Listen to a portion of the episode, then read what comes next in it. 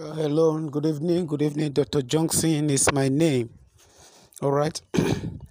I want to also talk on the leaf of uh, uh, Precursor. Yes, the juice from Precursor leaf. The juice from Precursor leaf. Yes, once you get the juice, uh, the leaf, you squeeze it out, squeeze it, the, the precursor, then just add little cup of water.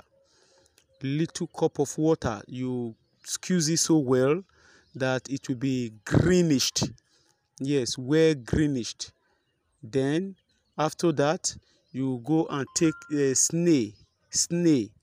Yes you take snail. The the juice of snail. Yes that's snail water. Yes you can uh, uh, then you mix it together about two or three snail depends on the quantity of the leaf. You mix it together mix it together and uh, put it in a can. Yes you, you you can put it in the fridge. Yeah three spoon in the morning three spoon in the afternoon three spoon in the evening can cure epilepsy. Can cure epilepsy. Precursor leaf can cure epilepsy. Yes anybody with a epileptic uh, problem it can cure it. Yes it can also work in when when you also add precursor leaf with a, a young mango leaf the young mango leaf.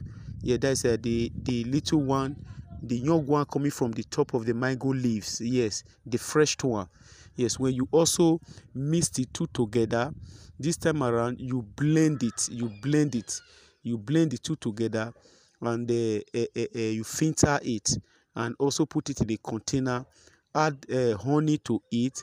It can also work perfectly in diabetes and hypertension. Diabetes and hypertension. So precursor leaf is very powerful. It's very powerful. Thank you. God bless you. Okay. Very very powerful. Yes